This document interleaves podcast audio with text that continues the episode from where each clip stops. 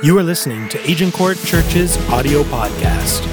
For more information on Agincourt Church, including service times, how to connect, and campus locations, please visit our website at onechurch.to. All share a common destiny, the righteous and the wicked, the good and the bad, the clean and the unclean, those who offer sacrifices and those who do not. As it is with the good, so with the sinful. As it is with those who take oaths, so with those who are afraid to take them. This is the evil in everything that happens under the sun. The same destiny overtakes all. The hearts of people, moreover, are full of evil, and there is madness in their hearts while they live, and afterward they join the dead. Anyone who is among the living has hope. Even a live dog is better off than a dead lion. For the living know that they will die, but the dead know nothing. They have no further reward, and even their name is forgotten. Their love, their hate, and their jealousy have long since vanished. Never again will they have a part in anything that happens under the sun. Go, eat your food with gladness, and drink your wine with a joyful heart, for God has already approved what you do. Always be clothed in white, and always anoint your head with oil.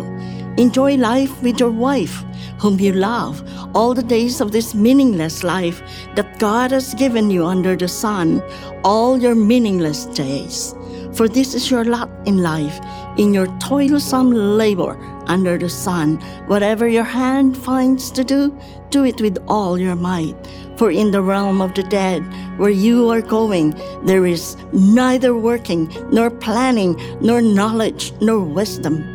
I have seen something else under the sun. The race is not to the swift, or the battle to the strong, nor does food come to the wise or wealth, to the brilliant or favor to the learned, but time and chance happen to them all. Moreover, no one knows when their hour will come. As fish are caught in a cruel net, or birds are taken in a snare, so people are trapped by evil times that fall unexpectedly upon them. I also saw under the sun this example of wisdom that greatly impressed me. There was once a small city with only a few people in it, and a powerful king came against it, surrounded it, and built huge siege works against it. Now there lived in that city a man poor but wise, and he saved the city by his wisdom. But nobody remembered that poor man. So I said, wisdom is better than strength, but the poor man's wisdom is despised, and his words are no longer heeded. Thanks, Dave. Thanks, group. What are you waiting for? You waiting for your world to change? Do you turn on the TV or browse the internet and go to Google News or BBC, and are you waiting for things to change? You waiting for injustice to change? Well, you're not alone. The writer of Ecclesiastes was waiting for the world to change. We're in the last week of this 4-week series on that book, a book that can be confusing when you first enter it until you understand the context of it. The word Ecclesiastes is actually a Latin word, and it's the translation of the Hebrew word we learned in week 1 of this, Qoheleth. And Qoheleth is the name of the person who writes the book. It's written in the first person. He's a skeptic. It's the only book written in Scripture that's based on from a skeptic's point of view. And Qoheleth has written this book, and Qoheleth literally means teacher or philosopher. And he asks a lot of great questions. And one of the reasons why I love this book, and I have since I was a young adult, is because he's unique in his skepticism. He's not unique in this first part. He doubts his beliefs. He doubts his beliefs, and I think that's not unique. I think there will be many people in this room, we've all doubted our beliefs at some point. Many of us who've made decisions even to follow God, it's because we doubted some of our beliefs of what we knew before we knew God. Here's what makes him unique, though. He not only doubts his belief, he doubts his unbelief. He finds himself in a place of a skeptic, and he's skeptical at his own skepticism. So here's my invitation. If you're in this room today, wherever you might have been on that spectrum, that spiritual spectrum that Pastor Dan talked about, listen, maybe if you have some unbelief and skepticism, that's good. These things can lead to truth. But I want to encourage you, don't just doubt belief. Doubt unbelief.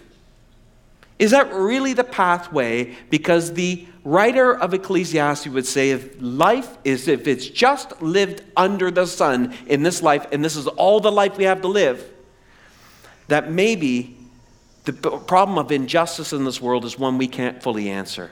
The big question we're going to answer as he looks at the spiritual truths, this last issue in this last week, is what do you do with the injustices in this world?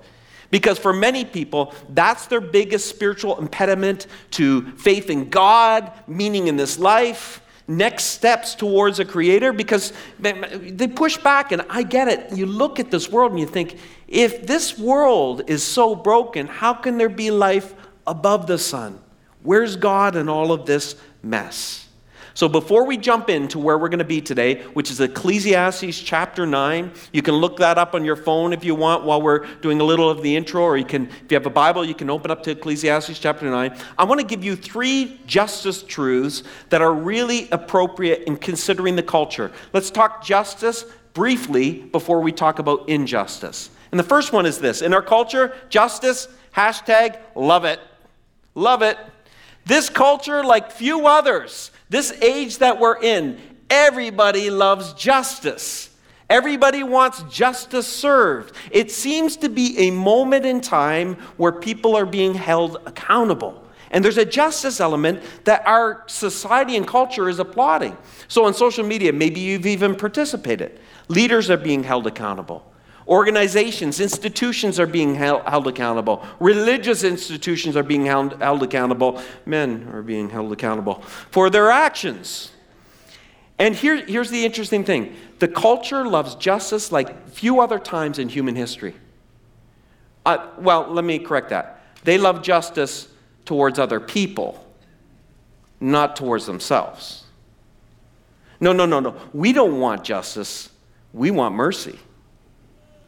But we do want justice for other people, don't we? It's what the great Canadian folk singer Bruce Coburn said it this way. Everybody wants justice until it happens to them. And all of a sudden, we don't want justice anymore. We want mercy. So justice, we love it, but we don't really love it towards us. And here's what happens. This means in our culture, in some ways, we're just moving the dirt from one side of the road to the other. Some of the things that are being done to hold people accountable, these are good things, actually. There are some really needed corrections in culture and society. But if we won't own our stuff, if we're not prepared to see our part in the injustices in this world, either the past injustices or the emerging injustices, really, how much justice is happening? Because we all have a part to play. So first one, justice. Hashtag love it. Next one, justice, hashtag equal treatment. Now the Bible, when it talks about justice, talks about equal treatment for all human beings. It's very stark in Leviticus 23. There's a command that's given there that says, you are to have the same law for the foreigner and the native born. I'm the Lord your God. There's a bunch of commands in the book of Leviticus, and they all end with, I'm the Lord your God. It's kind of like God giving his stamp, like, this is official. This was a radical command for that culture. So those who were born entitled in their culture were to have the same rights and privileges of those who are new in the culture. So part of us goes, is that fair? In our culture, it's radical, let alone their culture. The idea was every human being mattered. They're all equal, and they deserve equal justice. But it goes further than that, because it's not just hashtag justice love it, hashtag justice equal treatment. It's also hashtag special treatment in the Bible. Widows, orphans, fatherless, the marginalized, they receive special treatment in the scripture. Proverbs 31 says this, speak up for those who cannot speak for themselves. There is a command there that we're to speak up for those who can't speak up for themselves. So it's not quite equal treatment, actually. It doesn't say in the Bible, speak up for men. It says speak up for women that are poor, which were widows in that culture. If you are a widow, you are often left destitute, and it says to speak up for them. It doesn't say speak up for families. It says speak up for the fatherless in the Bible. It doesn't say speak up for the powerful and the successful. It says speak up for the marginalized. So let's play a little game. Do you have a thumb?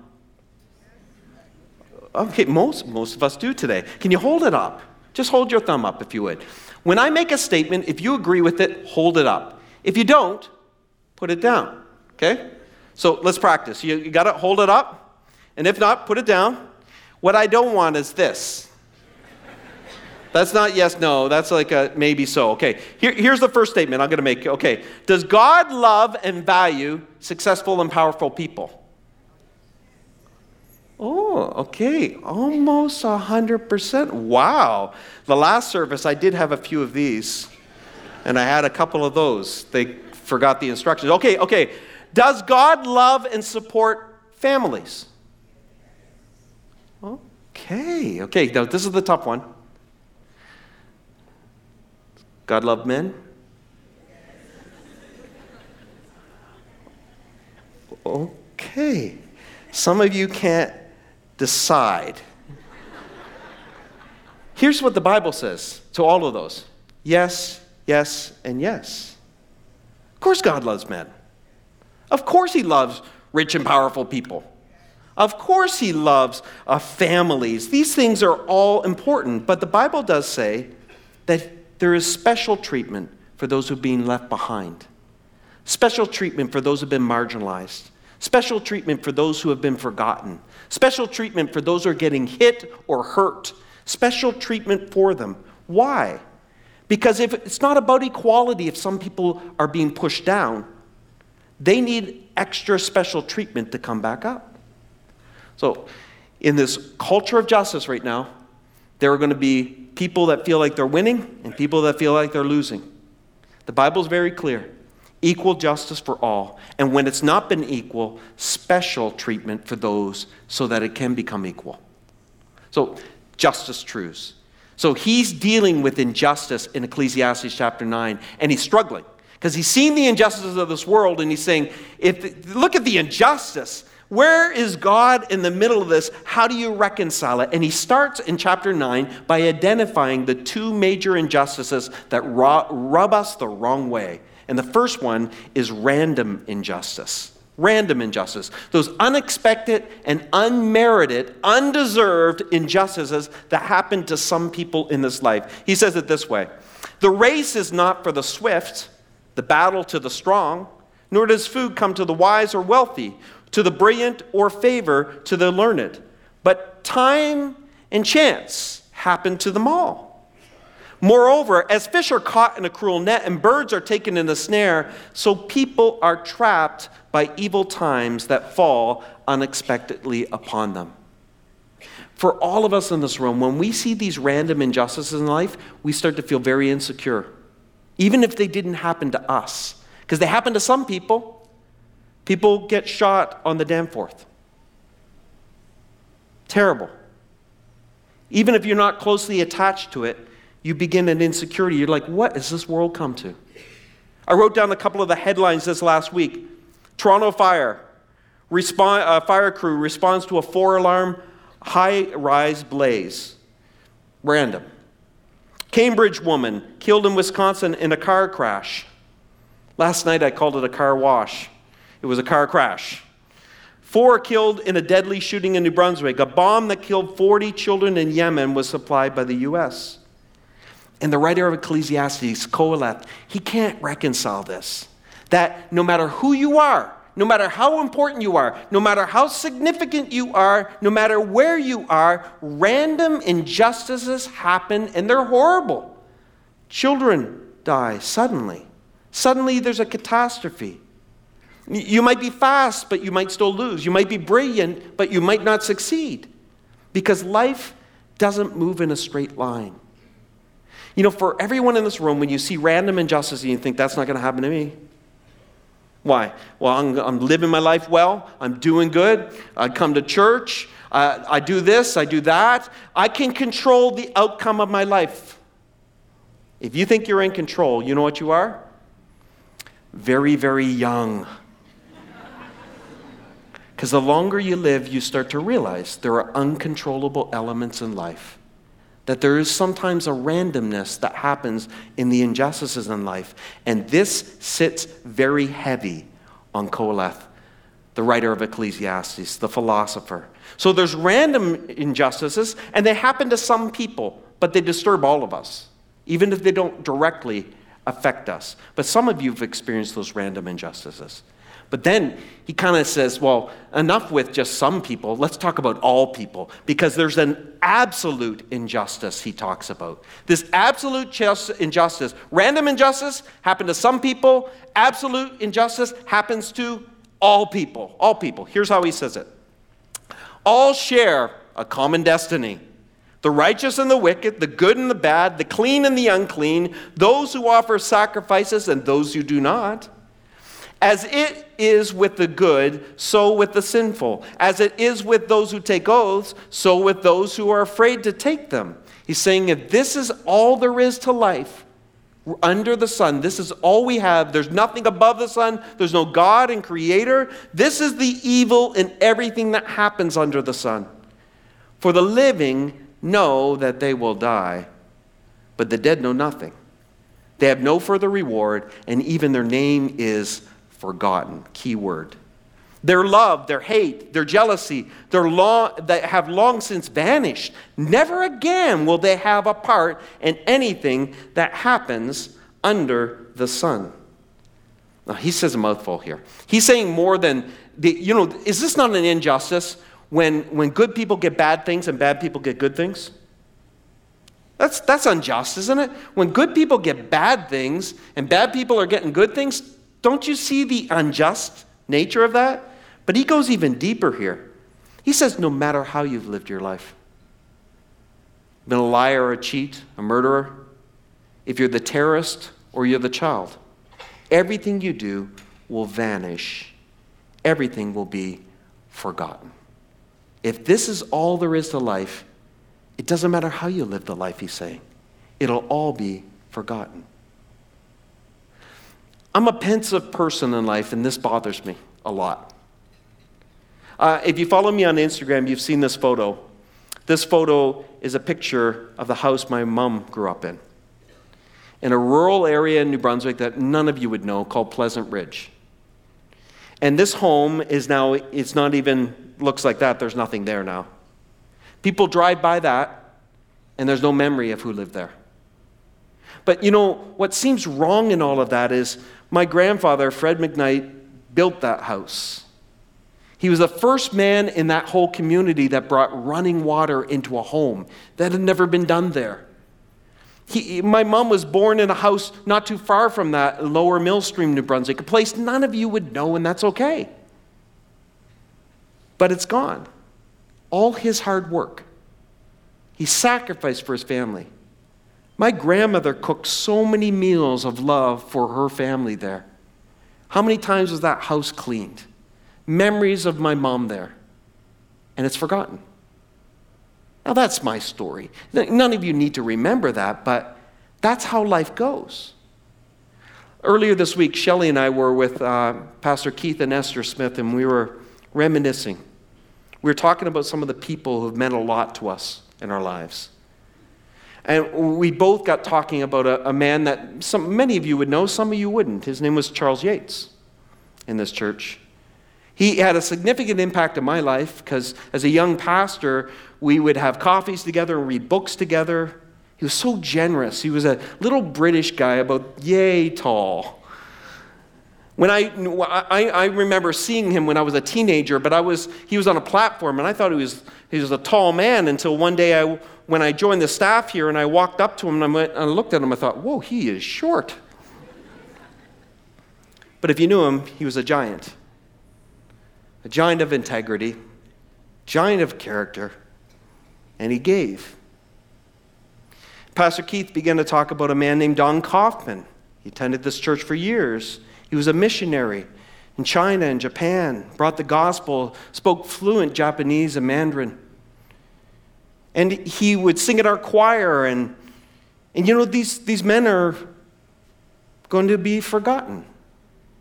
It seems wrong. Why? This is the meaninglessness. If there's just life under the sun, if this is all there is to it, what does it matter? He would say, the writer of Ecclesiastes would say that nothing makes everything you do meaningless. If this world means nothing, if there's just nothingness at the end of our lives, if there's just a cosmic forgottenness that awaits every human being, as the writer of Ecclesiastes is contending there is, because under the sun, this life would feel meaningless. Now, if you've taken philosophy 101, you're familiar with this line of thinking. And right away, you're thinking, he's being a little gloomy. And he kind of knows we're going to go there. Because we want to avoid these questions, right? But he asks hard questions to lead us to hard places to find hard truth. And he says this. He says in verse 7 to 9, he said, okay, go ahead. Don't think about it. Eat your food with gladness. Drink your wine with joyful heart. Always be clothed in white. That's kind of the party color there. Be clothed in white. Enjoy life with your wife, whom you love, all the days of your meaningless life. What he's saying is, listen, go ahead, live your life then. Live your life as if this is all there is. Get the most pleasure out of life. Find joy in your work. Find success.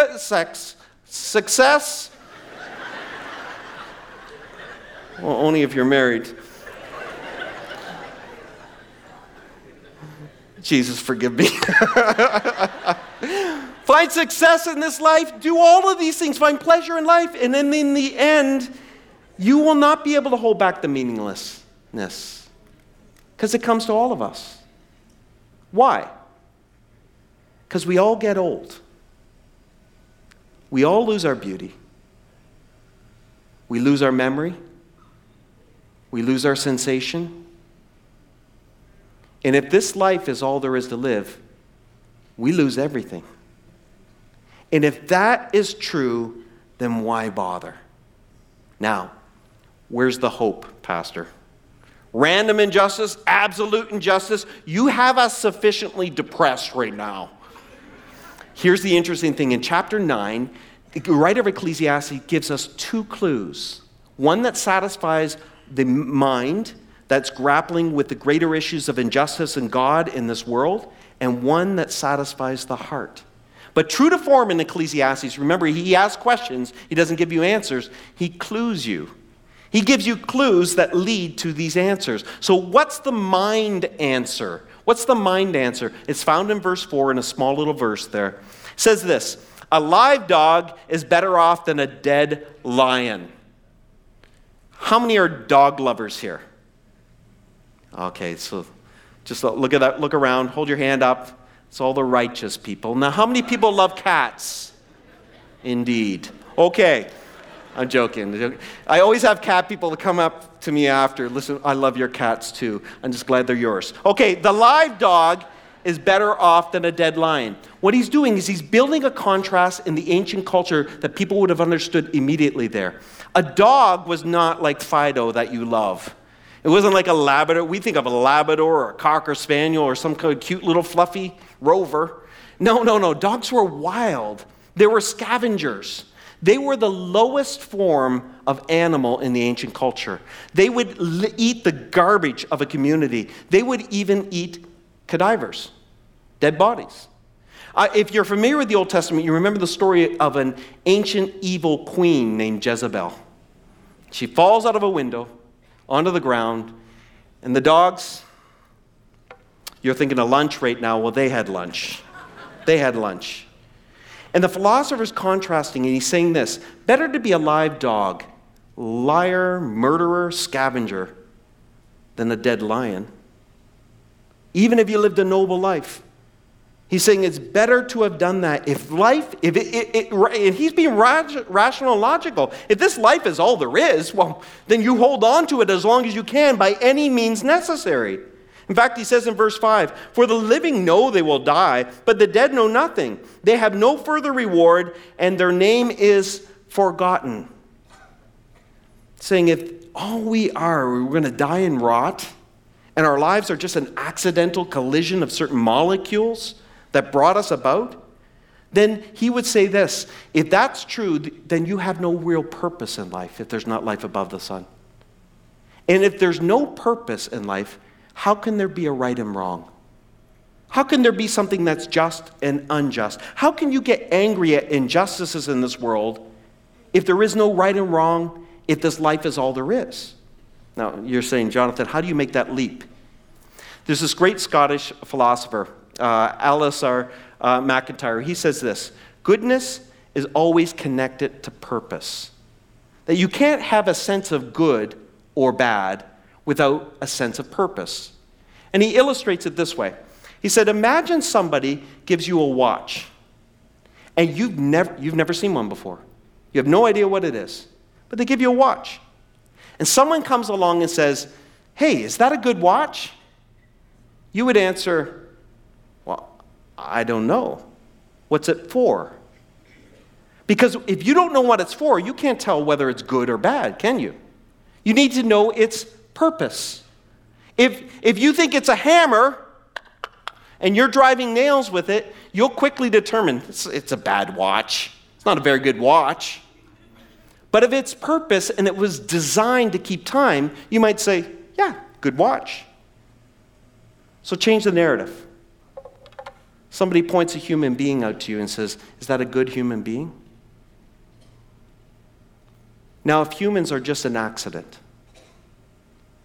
that their beginning is insignificant and their destination is insignificant, when you look at humanity, that there's no purpose for our lives beyond life under the sun, how can you determine what's good or bad? If this life is all there is, where do you get that sense of something being just or unjust in this world? Where does that come from? How can you say it's bad to hurt people in this life? If this life is all there is, it's survival of the fittest. The strong eat the weak. If this life is all there is, there can't be good and bad. But here's the contradiction. This is the big contradiction when people say, listen, I believe in God, life above the sun, if I didn't see such injustice in this world. Here's the problem. And here's the contradiction, even in that line of thinking. We don't believe in life above the sun because of the injustices we see under the sun, right? We see all these things go wrong. But if there is no God, and there's no basis then for any outrage against injustice, because where are you marking when something's right or wrong? You know what we resort to? Our feelings. Well, it doesn't feel right, or it feels wrong. Have you ever tried to debate somebody on the feelings basis? You're never going to win that. I was thinking this week, 15 years ago, what was right and wrong in our culture that now is absolutely right? And what is absolutely right today and what is absolutely wrong today, it'll change over the next 10 years. It'll keep changing and keep shifting. Because it's not anchored to some absolute truths. See, he's saying, and he's appealing to your mind, and he's saying this, evil is a problem if you're a believer. Certainly is. What are you going to do with the injustice in the world? That demands an answer. But he would say this, it's an even bigger problem if you're not. How can you even have a sense of outrage about anything being right or wrong? It's all up to the individual. It's your specific idea. You have no basis for injustice, no basis for your outrage, unless there is a just judge. Now, many of us, when it comes to the mind answer, that's not where you're at. For many of us, we need a hard answer to this question. What do we do with the injustices in this world? And the interesting thing in Ecclesiastes is he does something he doesn't do in the rest of the book. I don't know if you noticed it when Diosa on the video read chapter 9, but at the very end, verses 13 to 16, he tells a story. He doesn't tell the story. He's not a storyteller. He's a questioner, and he's driving questions at you to drive you to hard places so you'll find hard truth. But he tells a story. And it starts out like this. He says this, I also saw under the sun an example of wisdom that greatly impressed me. Now remember, he's perhaps one of the wisest men on the planet. And he sees a type of wisdom, and the Hebrew word for impressed here is weak in the English, because really what it means, it confounded him. It amazed him. It mystified him. He saw this story of wisdom, and it blew him away. Here's what he saw. There was once a small city with only a few people in it, and a powerful king came up against it, surrounded it, and built huge siege works against it. So get the imagery. Small city, very few people in it, powerful army and king come against it. They put the siege works up against the walls of the city. Now there lived in that city a man, poor but wise. Very important words. And he saved the city by his wisdom. But nobody remembered that poor man. So I said, wisdom is better than strength. But the poor man's wisdom is despised, and his words are no longer heeded. Interesting story. And why did it amaze Qoheleth so much? Why did it cause him to stop and consider it? Because he sees some aspects of wisdom here he's never seen. He sees a saving wisdom at a level he's never seen. We're not told how the wise man used his wisdom to put off the king that was attacking them, but he did. It was a powerful saving wisdom that saved the city that day, and he is duly impressed with the wisdom that was on display. But that was only the beginning part. What was interesting to him, I think, is that it was a serving wisdom. What's the adjective that's used to describe in that little story the wise man? Do you remember what it was? He's poor. And Qoheleth had never seen a wise man poor in that culture. Wise people wouldn't be poor. They were good with their money, and they were good at monetizing it. Remember, if you read Ecclesiastes, Qoheleth, he's amassed great riches. He's king of Jerusalem. He's powerful. He's rich. He's a man of means. He's used his wisdom well to get stuff. And then he encounters a wisdom of a man that didn't use it to dominate others, but to serve others. And there's a humility in this wise man that he's never seen in a wise person. So there's a saving wisdom, there's a serving wisdom, and this is the one I think if you know anything about this philosopher 4 weeks in, you probably guessed this one. There's a forgetting wisdom. This is probably what bothered him the most. This wise man, this poor wise man, saves the city, saves the entire city, and they quickly, viciously forget him. It says nobody remembered the poor man. The poor man's wisdom is despised, and his words are no longer. The people turned on him. They hated him. Okay, Jonathan, how's this apply in 2018 to me today? This is beautiful. So part of my study on Ecclesiastes, I've read a man named Sinclair Ferguson, and he wrote a commentary on Ecclesiastes. And he pauses around the story, and he wrote these words, and I had to stop writing this week when I read them. Here's what he said. God has placed testimonies in his presence throughout our lives. Throughout every human being's lives, there's testimonies, pictures of God's presence, so that there's no place we can escape his reality. And the words of Ecclesiastes 9:13-16 read almost like a prophecy. Whose name most naturally comes to you when you think of a poor man full of wisdom, who became a savior, but whose life and teaching were rejected? The man the philosopher saw was a reflection of the man that goes beyond any philosophical argument. It is wisdom itself, the true poor wise man who would become the Savior. It's a reflection of Jesus right in this passage. And he's seeing this, and he's never seen wisdom like this. Someone who would be despised and who would rescue and save, who is wise beyond capacity. And the New Testament would describe the cross as the wisdom of God, confounding people. How could this be a way to free all of humanity from the attack and the siege of our own brokenness, our own injustices? And yet here we see this, it's an echo, it's a reflection of the greater wisdom.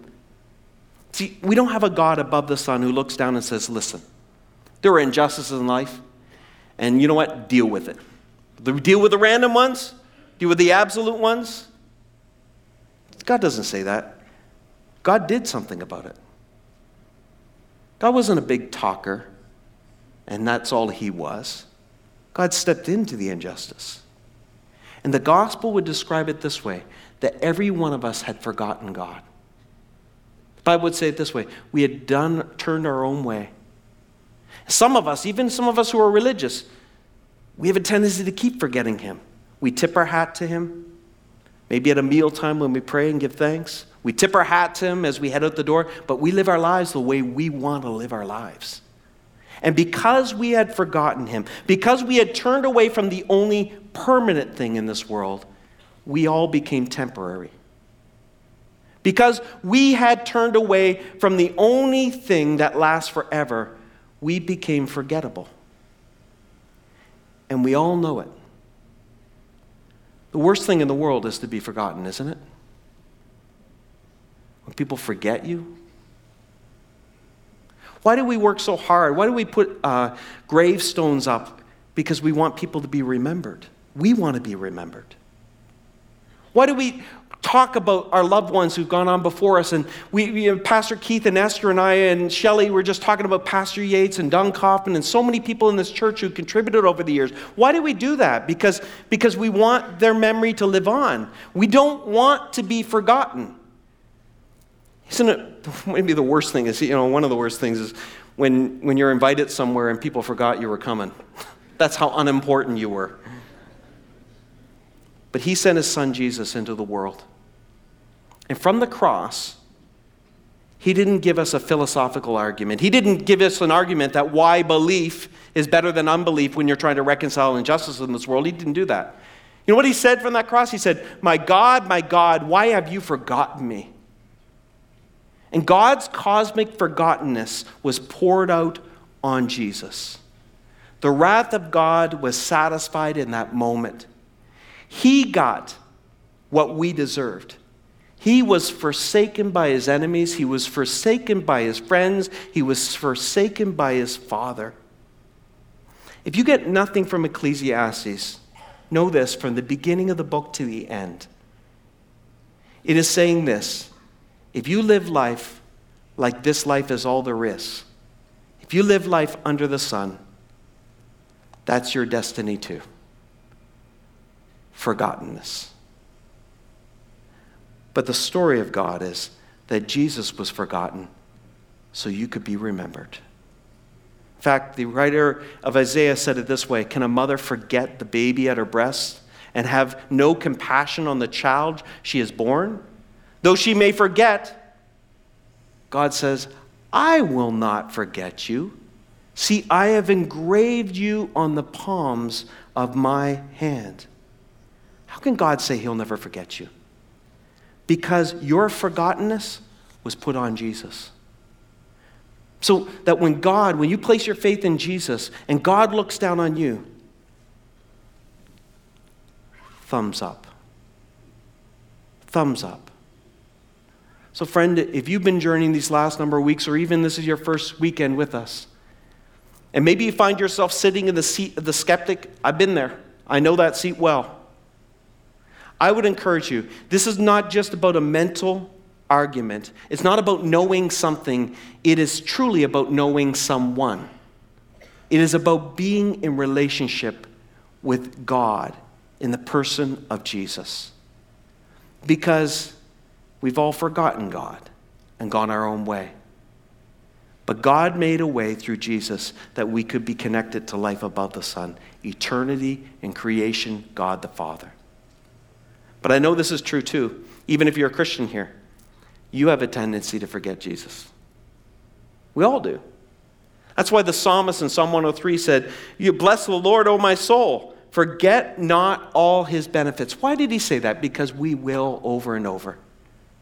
Listen, if you're here and you've been rejected by someone and you're in a place of despair and hopelessness and you've been rejected by a family member, you've been rejected by someone you love, you've been rejected by a son or a daughter, you've been rejected by someone else, friend, you're forgetting Jesus. The only one whose opinion matters, the only one that is permanent, the only one that loves forever promised you, I won't leave you. I won't forsake you. I won't forget you. Don't forget Jesus. Don't forget Jesus. If you're here and maybe you're a young mom and you're not getting much sleep at nights, that baby just won't sleep through the night. Maybe you're at work and you're just tired. You're worn out. Don't forget Jesus. Have you forgotten that he said, come to me? All of you who are weak and weary, listen, I will give you rest. I will. Are you in trouble? Are troubles starting to pile up in the financial realm or pile up in the relational realm or legal trouble? Whatever it is, are you in trouble? Have you forgotten Jesus? That he's an ever-present help in time of need? See, friends, for those of us who follow Jesus already, we tend to make him our last resort instead of our first resource. He is your lover of your soul. When he looks on you, he is a thumbs up towards you, not because of your record, because if it was our record, none of us are good enough. That's the beautiful thing I love about Christianity. All the perfect people left a long time ago. It's only the sick and the wounded and those who acknowledge that they are not perfect that have a way in. It's imperfect people serving a perfect God that changes the injustices in this world. So friends, don't forget Jesus. Don't forget him. He was forgotten so you would never be forgotten. You can place your trust in Jesus. So that's why we're making such a big deal out of Alpha these days. And if you're a skeptic, Pastor Dan mentioned it, I'd encourage you to find yourself there. But here's my challenge to my church family. If you're a follower of Jesus, Ecclesiastes teaches us how important eternity is and how frustrating this life can be without the knowledge of life everlasting. I want to encourage you, if that's you, to invite someone to be with you and come with you to Alpha this fall at Agincourt or at Clearly, whichever works for you. So can I pray for you, friends? Let's stand right across this room, if you would. Our band's going to come, and they're going to sing a song in a moment. And for some of you, it's going to give you an opportunity to worship. I really feel strongly, some of you, just to quiet your soul.